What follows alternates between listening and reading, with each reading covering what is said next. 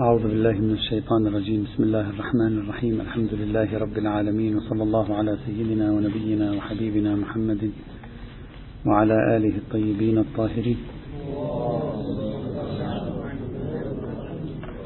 كنا نتكلم في البحث الأول من المباحث المتصلة بعقد الذمة وهو بحث الجزية. قلنا في بحث الجزية توجد عدة نقاط أساسية. النقطة الأولى كانت في أن الجزية هل هي نظام ضريبي يفرض على أهل الكتاب فقط أو أنها نظام ضريبي يفرض على بعض أهل الكتاب أو على أهل الكتاب وغيرهم؟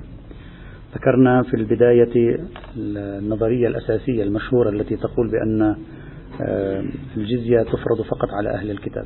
ثم شرعنا في بيان الأدلة. الدليل الأول كان الآية القرآنية الكريمة آية الجزية. في آية الجزية حتى الآن صار عندنا ثلاثة احتمالات. الاحتمال الأول أنها شاملة لجميع الكافرين وليس فقط لأهل الكتاب. الاحتمال الثاني وذكرنا الوجه في ذلك.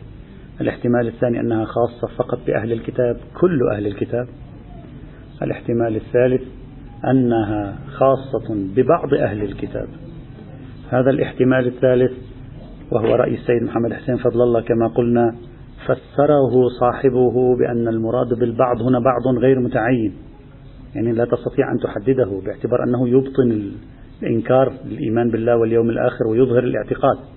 ولذلك أشكلنا عليه بما أشكلنا عليه بالأمس. فإذا الاحتمال الذي طرحه السيد فضل الله بهذه الطريقة التي طرحه فيها يبدو لي ضعيفا. بقي عندنا الآن احتمالين. الاحتمال الأول أنها شاملة لجميع الكفار. والاحتمال الثاني أنها خاصة بأهل الكتاب. إلى الآن احتمالنا بعد بعد قليل سنرجع إلى احتمال يشبه احتمال سيد فضل الله لكن بتخريج آخر وبمعنى آخر. إذا تراجعت الفرص الاحتمالية للاحتمال الذي طرحه السيد فضل الله رحمة الله تعالى عليه قلنا يترجح الاحتمال الأول وهو عبارة عن شمول الآية لجميع الكافرين باعتبار أن أهل الكتاب لم يكونوا بالذين لا يؤمنون بالله ولا باليوم الآخر. فلا بد أن يفرض أن الآية تنظر إلى من هو من غير أهل الكتاب أيضا. الآن ما هو الحل؟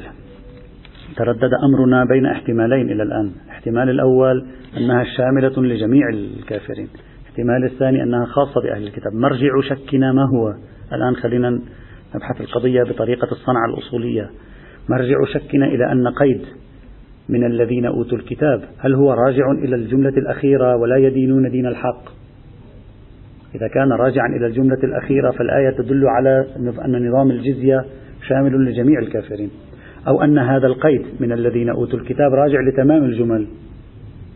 فتكون هذه الآية خاصة بالذين أوتوا الكتاب يعني خاصة بأهل الكتاب. لما مرجع التردد والشك في الحقيقة بسبب الإشكالية الأصلية في الموضوع اللي هي قاتلوا الذين لا يؤمنون بالله ولا باليوم الآخر. مرجع الشك إلى أن القيد هذا رجع إلى الجملة الأخيرة فبقيت الجمل التي قبلها محررة من قيد أهل الكتاب أو رجع إلى تمام الجمل السابقة فكل الجمل منضمة إلى بعضها هي من أهل الكتاب وبالتالي يكون الآية خاصة بأهل الكتاب. هذا هو مرجع الشك. قدر المتيقن لاحظ معي إلى الآن نحن سنسير شوية سنسير شوية زيكزاك كما يقال يعني سنسير بطريقة منحنية مضطرين أن نسير بطريقة منحنية. قدر المتيقن رجوع القيد للجملة الأخيرة هذا لا نقاش فيه لا يمكن أن يناقش أحد في أن من الذين أوتوا الكتاب حتما قيد لقوله ولا يدينون دين الحق. هذا لا نقاش فيه. أما غيره فغير محرز. يعني القدر المتيقن من كون هذه الجملة قيدا أنها قيد للجملة الأخيرة. وغيرها لا لا, يدل لا شيء يدل على أنها ترجع إليه. فينبغي أن نبقى على دلالة الإطلاق الموجودة في ما قبلها ونأخذ دلالة التقييد في الجملة الأخيرة. وبالتالي يثبت بذلك رأي المشهور عفوا يثبت بذلك رأي الاحتمال الأول المخالف للمشهور الذي يقول بأن الجميع هو المشمول حينئذ. لكن الصحيح أننا بمجرد أن نتردد في أن القيد الأخير هل هو راجع إلى الجملة الأخيرة أو لتمام الجمل في الحقيقة الجملة الأخيرة مقيدة قطعا. الجمل التي قبلها مشكوكة التقيد الاتصالي. إذا أردنا أن نتعامل في أفق الصنعة الأصولية. مشكوكة التقيد الاتصالي يعني نحن في الحقيقة بعبارة أصولية نشك في قرينية الموجود. يعني قرينية المتصل الموجود. هذه الجملة من الذين أوتوا الكتاب نشك في كونها قرينة مرتبطة بسائر المقاطع أو لا نشك في أنها قرينة مرتبطة بسائر المقاطع. هل هي مرتبطة أو ليست مرتبطة؟ أنا لا أعرف. وبالتالي إذا عندي قيد متصل وأشك في أنه أريد منه تقييد هذا الشيء هنا ما دام متصلا فهذا من باب الشك في قرينية الموجود والشك في قرينية الموجود يوجب الإجمال والإجمال يفرض الأخذ بالقدر المتيقن. والقدر المتيقن من نظام الجزية أهل الكتاب. فصحت نظرية المشهور. هكذا يجب أن يعني إذا أردنا أن نتعامل لما نطلع من عالم الدلالات اللفظية إلى عالم الشك نحن الآن سقطنا. فرض علينا الشك سقطنا في الشك. الآن نريد أن نحل مشكلتنا مع الشك. ما الذي يجب أن أفعله؟ الذي يجب أن أفعله؟ أقيد الجملة الأخيرة قطعا. لا نشك في, تقييدها.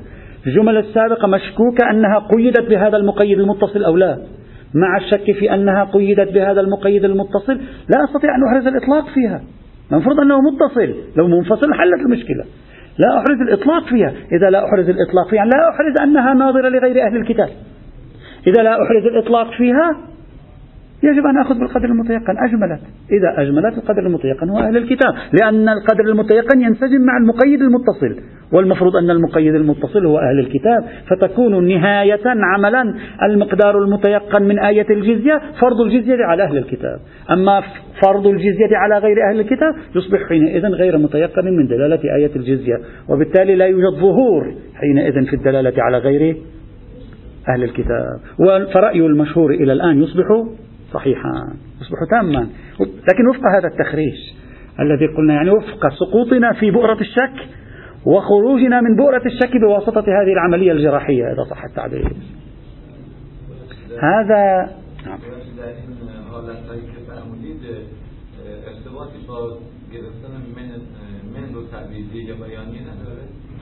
الآن بعدين رح ننتقل الآن إلى الآن نحن نريد أن نربط من الذين أوتوا الكتاب بكل الجمل السابقة. بعد ذلك سوف لما ننتهي من هذه سوف ندخل أكثر في عملية الربط. هل هي ربط تبعيضي أو هي ربط بياني؟ الآن آه، سوف, سوف نصل شيئا فشيئا. هذا الذي فرضناه الآن كله مبني على احتمال أن الآية تقصد من الذين لم يؤمنوا بالله واليوم الآخر أهل الكتاب ولو بضرب من التجوز أما لو شخص قال أنا لا أحتمل. وجاك واحد قال أصلا لا يوجد احتمال أن القرآن يقول عن أهل الكتاب لا يؤمنون بالله ولا باليوم الآخر. إذا لا يحتمل بعد لا معنى للشك في القرينية لأنه لا يحتمل أن يراد بها أهل الكتاب. يعني إذا واحد قال أدعي جازما أن القرآن لا يعبر ولا يمكن أن يعبر عن أهل الكتاب بأنهم لا يؤمنون بالله ولا باليوم الآخر لأن هذا التعبير كذب كذب يعني غير مطابق للواقع. يجل القرآن عنه. إذا واحد قال لك أنا ليس عندي احتمال أن يراد بهذا التعبير أهل الكتاب بعد لا تستطيع أن تقول له يشك في أن القيد الذي في الأخير يرجع إليه بعد لا يشك. صحيح أو لا؟ فإذا كل فرضيتنا هذه مبنية على احتمال أن كلمة لا يؤمنون بالله ولا باليوم الآخر ممكن بضرب ما أن يريد منها القرآن أهل الكتاب. هل ثمة احتمال أو لا؟ الجواب نعم يوجد احتمال. لا أقول يوجد ظهور. يوجد احتمال أن القرآن يستخدم تعبير لا يؤمن بالله ولا باليوم الآخر حتى في حق شخص كتابي حتى في حق أهل الكتاب. وسنأتي على ذلك بشواهد من القرآن. هذه الشواهد لا أريد أن أثبت بها. أن كلمة أن لا يؤمنون بالله ولا باليوم الآخر دائما يطلقها القرآن هكذا لكن أحيانا يطلقها هكذا القرآن. وإذا أطلقها هكذا نحتمل هنا أنه أطلقها بهذا المعنى. وإذا احتملنا أنه هنا أطلقها بهذا المعنى شككنا في عود القيد حينئذ إلى مطلق الجمل فأخذنا بالقدر المتيقن فثبت رأي المشهور إلى الآن. ما الذي أريد أن أدعيه؟ أريد أن أقول بأن القرآن أحيانا يعبر عن شخص لا يؤمن بالله ولكنه لا يقصد منه أنه لا يصدق بوجود الله. يعبر القرآن ذلك. في هناك شمة تعبيرية في القرآن يقصد من ذلك أنه حقيقة غير منتمي إلى الله. يعني لا ينتمي حقيقة إلى الله. ليس مؤمن إيمان فعلي بكل ما الكلمة من معنى. إيمانه صوري إيمان لسان لاعق على ألسنتهم لا أكثر ولا أقل. هل استخدم القرآن تعابير شبيهة بهذا التعبير حتى ينفتح باب الاحتمال في آيتنا هنا؟ نعم استخدم القرآن شيئا من ذلك. وكل ما أريده هو إثارة الاحتمالها حتى أفتح باب الاحتمال في آيتنا خذوا هذه الأمثلة القرآنية في هذا السياق. أولا القرآن كثيرا ما يتكلم وهو يواجه الجماعات العربية التي كانت في الجزيرة العربية. كثيرا ما يتكلم عن أشخاص لا يؤمنون بالله. السؤال هل يوجد في جزيرة العرب في ذلك الزمان أصلا أشخاص لا يؤمنون بالله؟ عندك أحد؟ يعني يمكن في أفراد. هل توجد جماعات عرفتها الجزيرة العربية أصلا لا تؤمن بالله؟ العرب المشركون يؤمنون بالله ويعبدون الأصنام لأنها تقربهم إلى الله زلفى والقرآن صريحا وتلويحا. اترك تلويحا. صريحا يقول بأنهم يعتقدون بوجود الله وخالقية الله ومدبرية الله أيضا. يعتقدون بذلك. مشكلتهم في توحيد العبادة. هو يقول في آيات عديدة في الكتاب الكريم. إذا المشركون يؤمنون بالله بمعنى أن يوجد الله يصدقون بوجود الله يؤمن بأن الله موجود. ما قال يوحدون الله قال يؤمنون بالله الآية. يؤمنون بالله. لا يوجد عندنا ظاهرة في مجتمع العرب معتد بها حتى تأتي هذه التعابير القرآنية التي تقول لا يؤمنون بالله وتقصد من كلمة لا يؤمنون بالله شخص لا يؤمن إطلاقا بوجود يعني بتعبيرنا المعاصر ملحد. نعم يوجد دهريون. في في في ثقافة العرب. يوجد أشخاص لا يؤمنون بالآخرة وما يهلكنا إلا الدهر بهذا المعنى. لكن أما أنهم لا يؤمنون بأصل وجود الله إذا هو موجود فهو ظاهرة قليلة لا تتناسب مع حجم الآيات التي وجدت في القرآن الكريم تتكلم عن من لا يؤمن بالله سبحانه وتعالى. إذا هذا يفتح لي بابا أن القرآن عندما يتكلم عن لا يؤمن بالله يعني فهو يتكلم عن عدم وجود إيمان حقيقي. وإنما هو إيمان صوري مجرد إيمان عرفي إذا صح التعبير.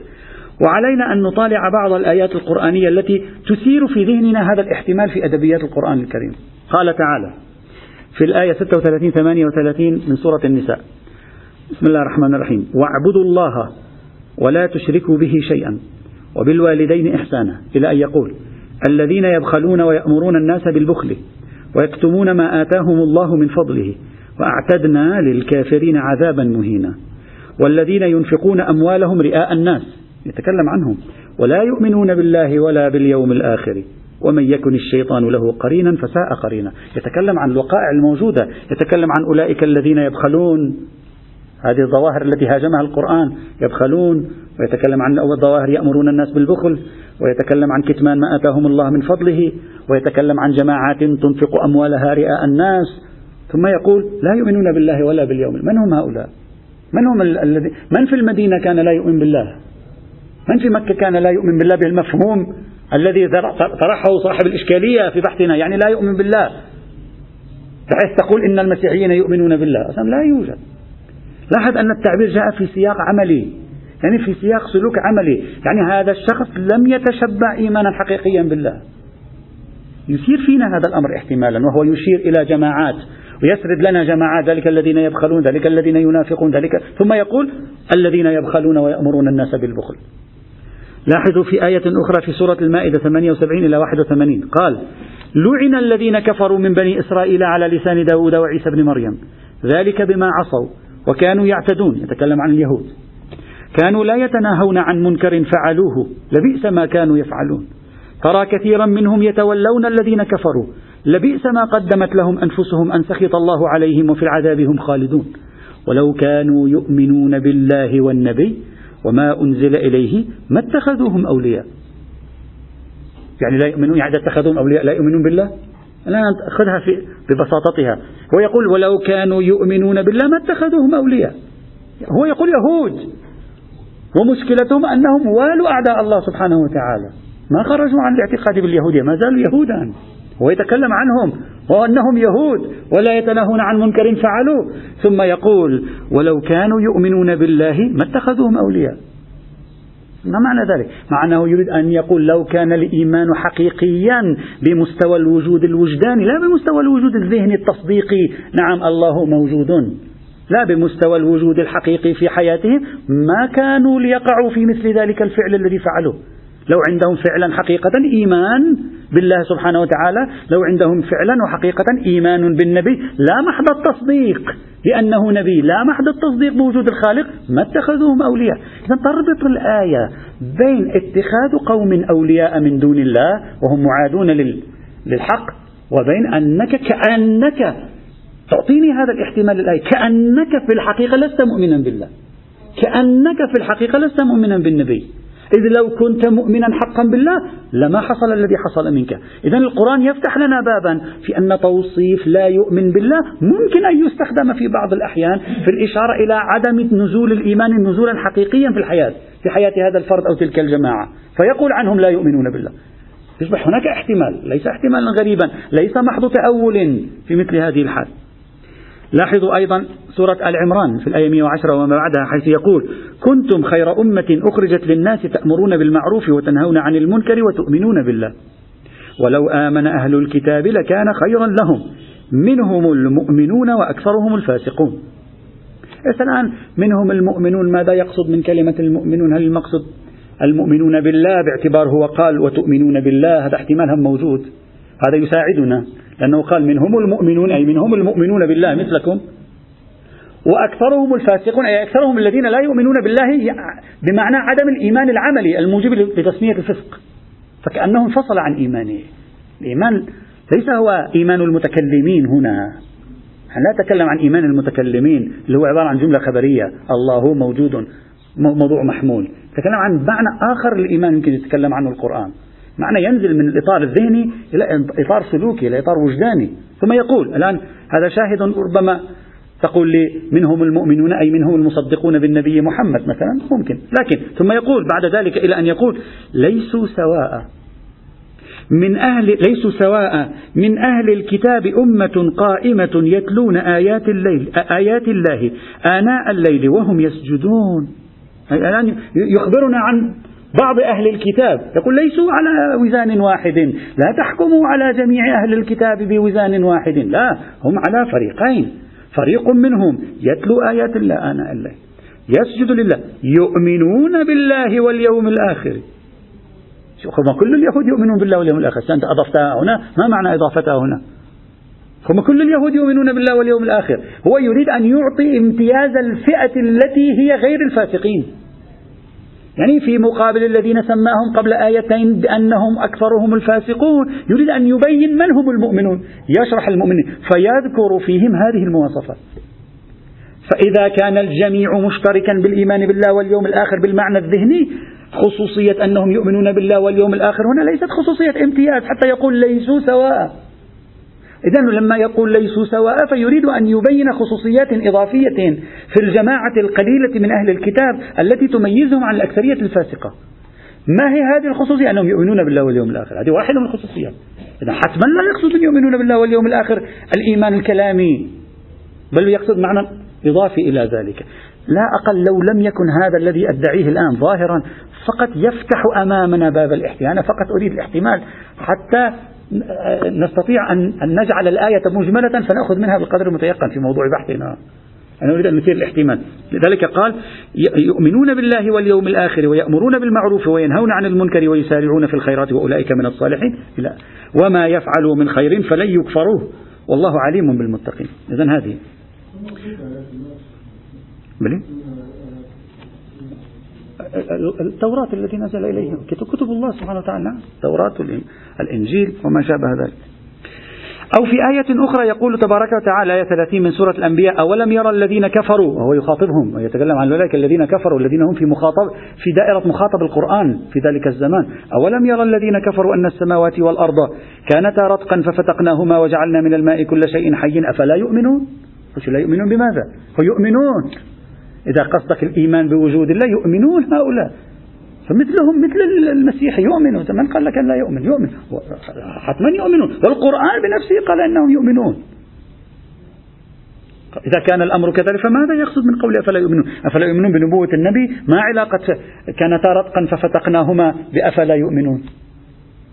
أفلا يؤمنون هنا يعني ذلك الإيمان الذي نزل إلى مستوى حياتهم بحيث يستدعي العبودية لله. يخلصهم من دائرة الشرك.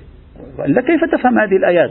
إذا لم تخرج عن الإطار الكلاسيكي الكلامي الذي اعتدت عليه أن الإيمان هو مجرد أن الله موجود مثلا. هذا. أو كقوله تبارك وتعالى وهو يشرح تأثيرات الإيمان. لاحظ في الآية 62 من سورة النور. إنما المؤمنون الذين آمنوا بالله ورسوله وإذا كانوا معه على أمر جامع لم يذهبوا حتى يستأذنوه. إن الذين يستأذنونك أولئك الذين يؤمنون بالله ورسوله. هو الذي استأذن والذي لم يستأذن يؤمن بالله ورسوله. لكن تجد لديه إصرار على أن يقول المؤمن بالله ورسوله هؤلاء. مرتين يكررها. يقول إنما المؤمنون الذين آمنوا بالله ورسوله وإذا كانوا معه على أمر جامع لم يذهبوا حتى يستأذنوا. ثم يقول إن الذين يستأذنونك أولئك الذين يؤمنون بالله ورسوله. يعني دمج مفهوم الإيمان بالله والرسول بأمر سلوكي بما يفتح لدينا احتمال أن المراد بالمؤمن ليس مجرد المصدق. مش المسلم الذي يشهد الشهادتين مثلا. فضلا عن المسلم طبعا. أو في آية أخرى في سورة المجادلة الآية 22 يقول لا تجد قوما يؤمنون بالله واليوم الآخر يوادون من حد الله ورسوله. يعني أن يقول المؤمن بالله هذه الآية إن قصد منها الإنشاء لا بأس الإنشاء بعد لا ينفعنا.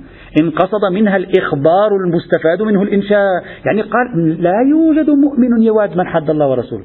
شو ما معنى لا يوجد مؤمن؟ هي طبع الإيمان يجعلك لا, لا تواد من حد الله ورسوله.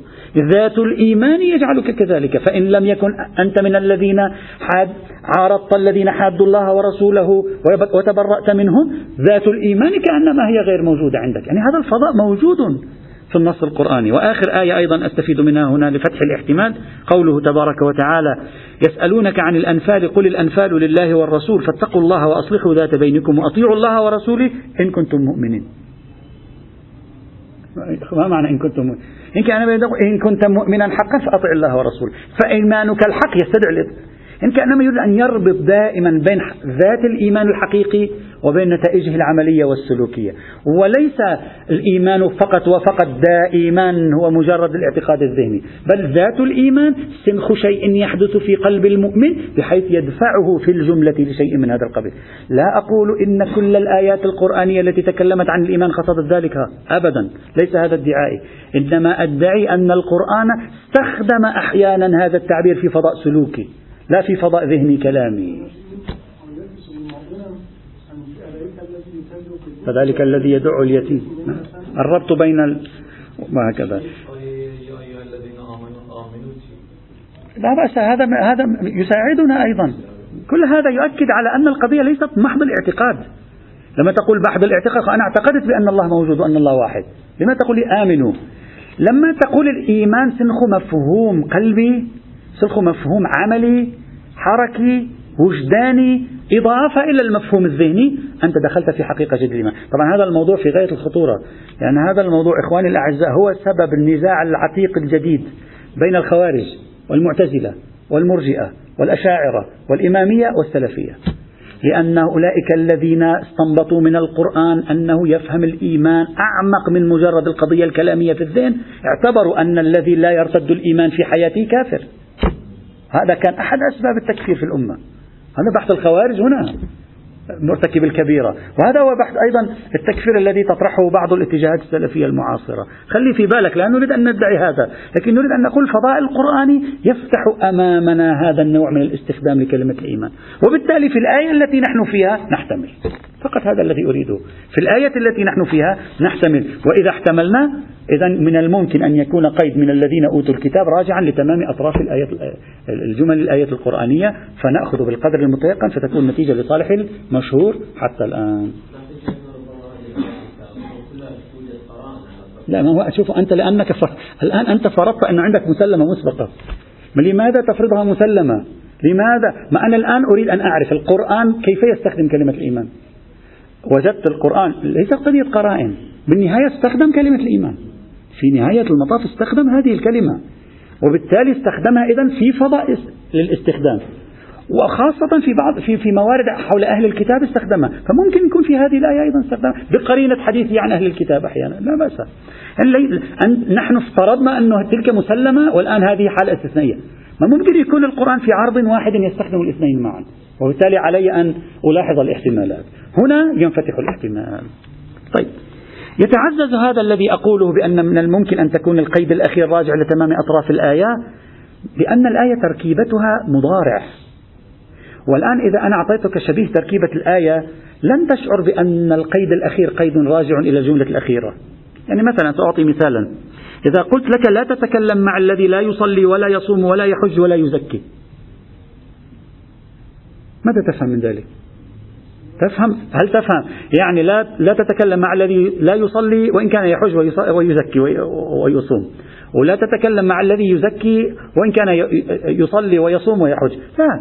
لا تتكلم مع الذي لا يصلي ولا يصوم ولا يحج ولا يزكي. معنى ذلك أن هذا الذي فيه هذه الحالة لا تتكلم معه. أقرب إلى التركيبة اللغوية. لأن جملة أصفه بجمل فعلية المنصرف منه عرفا هكذا. الآية هكذا تقول. تقول أهل الكتاب يعني هكذا كأنما في قوة. جملة, جملة مضارعية. لا يؤمنون بالله ولا باليوم الآخر ولا يحرمون ما حرم الله ولا يدينون دين الحق من الذين أوتوا الكتاب. عندما تكون الجمل المضارعية احتمال أنه يريد أن يقول قاتلوا الذين لا يؤمنون بالله أي الكفرة. ولا باليوم الآخر منكري المعاد. ولا يحرمون ما حرم الله ورسوله مثلا. ثم ثم يعني كل واحدة عبارة عن فئة مستقلة يصبح احتمالا أضعف. لأنه جمعها بجمل مضارعية ووضع بينها حرف الواو. لم يقل قاتلوا الذين لا يؤمنون بالله أو لا يؤمنون باليوم الآخر. أو قاتلوا الكافرين بالله والكافرين بالله تحتمل احتمال التركيبة المضارعية تجعل من المنصرف من المرجح لا أريد أن أقول المنصرف من المرجح عرفا أن يكون الجميع متكلما عن موضوع واحد وليس متكلما عن فئات متنوعة في هذا الأداء إذا حتى الآن ترجح لدينا احتمال المشهور بحسب النتيجة. ذهب الاحتمال الأول اللي هو الشمول لجميع أنواع غير المسلمين. ذهب الاحتمال الذي طرحه سيد فضل الله. عود على بدء. الآن بعد أن اتضح لنا ذلك نرجع إلى كلمة من؟ الآن بهذا التمهيد الذي عقدناه وبمرورنا على بعض الآيات لو لاحظتموها ينفتح أمامنا مشكلة في رأي المشهور. وتفرض علينا هذه المشكلة أن نضيق دائرة الجزية أن نقول الجزية على بعض أهل الكتاب. مثل ما قال سيد فضل الله لكن ليس بالطريقة التي قالها المقصود أولئك المتلونون. لا هذا احتماله ضعيف بمعنى آخر. لماذا؟ القرآن بنفسه في آية أخرى تصلح قرينة على موضوع بحثنا يتكلم عن أهل الكتاب ويقول ليسوا سواء. هو يقول. إذا كانت هذه الآية هنا تقول قاتل الذي يتصف بهذه الصفات من أهل الكتاب أي الذي لا يؤمن بالله ولا باليوم الآخر ولا يحرم ما حرم ولا يدين وقلت أن هذه الأربعة راجعة إلى واحد وليست عبارة عن أربعة منفكة عن بعضها. فما دمت رأيت أن القرآن في موضع آخر قال هو قال بعض أهل الكتاب يؤمنون بالله واليوم الآخر. هو قال. وقال يعملون الصالحات. وقال يسارعون في الخيرات. وألمح إلى أنهم متقين متقين. ولم يقل كانوا كذلك. ولم يقل أولئك آمنوا بنبوة نبينا محمد صلى الله عليه وآله وسلم. الآن لاحظ معي الآية تقول ليسوا سواء. من أهل الكتاب أمة أمة من الناس. الآن لا يعينها لنا. لكن يقول أمة قائمة يتلون آيات الله. ما قال من أهل الكتاب أمة أسلمت. لا ما في كلام أهل. انتهى أهل الكتاب صار أسلمت. يتكلم عن أهل الكتاب دون أن يسلب عنهم صفة كونهم من أهل الكتاب. يقول أمة قائمة يتكلم خاصة عن أولئك الرهبان والعباد والمتقين من أهل الكتاب. أمة قائمة يتلون آيات الله أناء الليل. وهم يسجدون يؤمنون بالله واليوم إذا هؤلاء الذين يتكلم عنهم هنا ليسوا أولئك الذين قال عنهم قاتلوا الذين لا يؤمنون. أولئك قال عنهم لا يؤمنون بالله. هؤلاء صرح يؤمنون بالله. وصرح يؤمنون بالله بالمعنى العملي أيضا وضمه إلى الجانب السلوكي. إذا هؤلاء ينبغي أن نخرجهم عن دلالة آية الجزية. ليس لشيء إلا لأن آية الجزية لما ضمت الأوصاف الأربعة إلى بعضها بعضا قصدت أهل الكتاب المتصفين بهذه الأوصاف ولما كانت بعض هذه الأوصاف بل ربما أغلبها لم يكن متصفا بها بعض أهل الكتاب بآية أخرى لزم إخراج تلك الجماعة.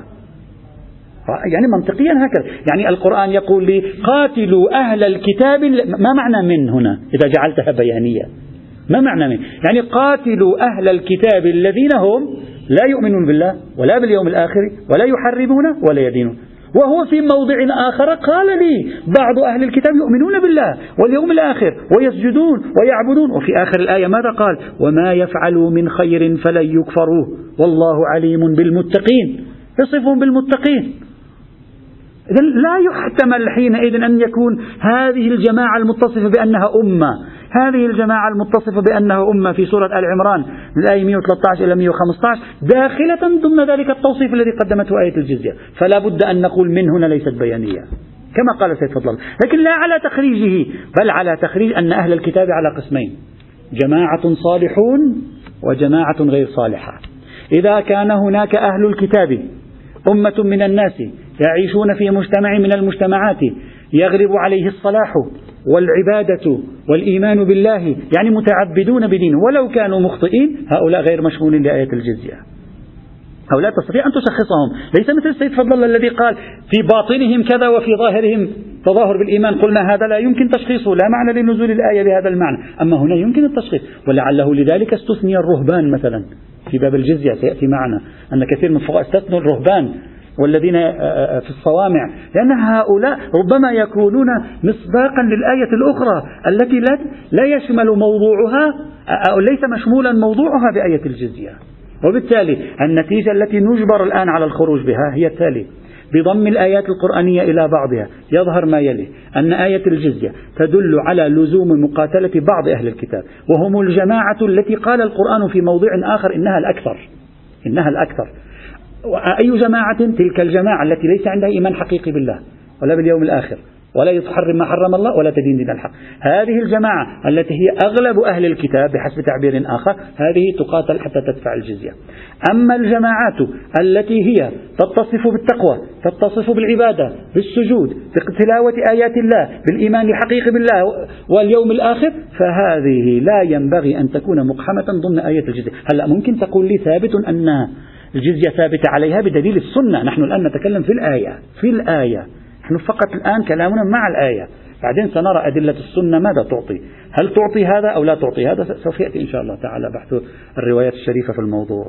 إذا هذا الذي أستنتجه من هذه الآية القرآنية الكريمة. وبالتالي كل جماعة عرف عنها في مجتمع أهل الكتاب الصلاح الأخلاقي والديني فإنها خارجة عن دلالة آية الجزية. وكل جماعة عرف عنها التفكك الأخلاقي والديني. هذا تجري فيه آية الجزية. هذا أشبه شيء أشبه شيء. لا أريد أن أشبه المجتمعات غالبا المجتمعات الأرثوذكسية بين المسيحيين معروفة بالمحافظة والتدين أكثر. مجتمعات يعني الكنيسة الرومانية معروفين بشوية وضعهم مختلف. لا أريد أن أحكم لكن معروفين هكذا. فأنت الآن إذا أخذت مثلا مجتمع مسيحي في إحدى البلدان الغربية الذي هو لا يعرف الله ولا يعرف رسوله ولا يعرف شيء أصلا. هذا تقول عنه مصداق لآية الجزية. أما إذا تأخذ مجتمع من خاصة في بعض المجتمعات الشرقية التي قد تكون مسيحية لكنها مجتمعات صالحة معروفة بتدينها بصلاحها إلى آخره صرف النظر عن أنها مخطئة في دينها أو غير مخطئة هذه لا تستطيع أن تقول أنا أفهم من آية الجزية الشمول لمثل ذلك. وهذه النتيجة ستساعدنا فيما بعد في موضوع آخر إن شاء الله. إذا واحد شك في بعضنا يحب حالات الشك. إذا شككنا هؤلاء مصداق لآية الجزية أو مصداق لآية آل عمران. مقتضى ذلك أن لا نجري عليهم قانون الجزية لأن قانون الجزية مترتب على عنوان والعنوان غير محرز على الطريقة الأصولية في مثل هذه الحال. أما ما قاله ابن عاشور. ابن عاشور جاء برأي ابن عاشور صاحب كتاب التحرير والتنوير أحد المقاصديين الكبار في القرن العشرين. عادة معروف بذوقه الأدبي والبلاغي ولديه فهم بلاغي رائع للقرآن. إلا أنه هنا جاء بتفسير في رأيي في غاية الغرابة.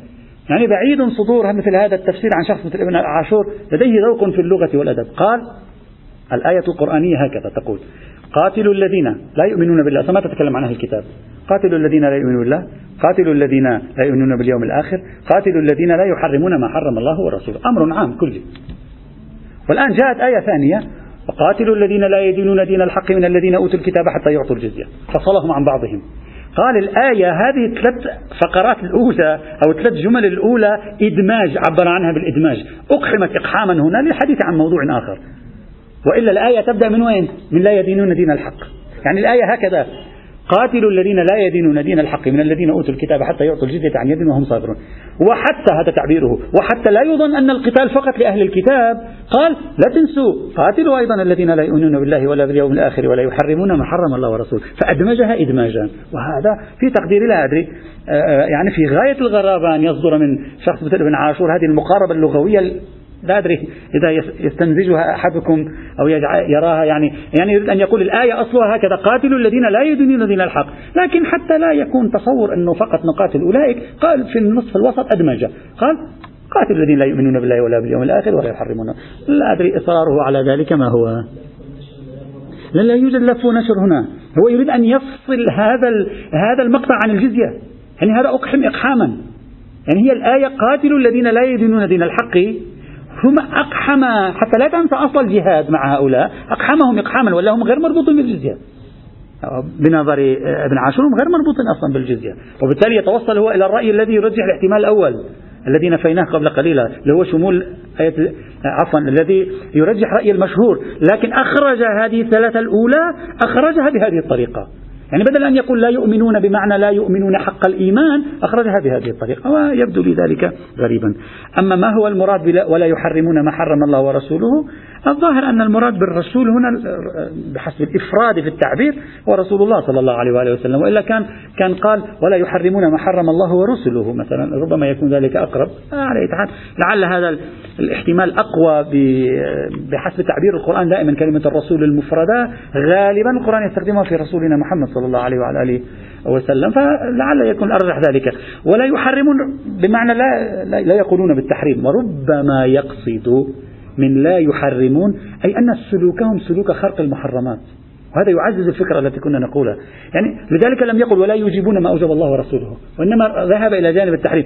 أي ما هو الشيء الذي يحرمه الله ورسوله؟ هو مفاسد الأخلاق. إذا رجعت القرآن الكريم خاصة آيات سورة الإسراء المعروفة ما هي المفاسد البخس في المكيال والميزان قتل النفس المحترمة السرقة قتل الأولاد ظلما وعدوانا بغير ذنب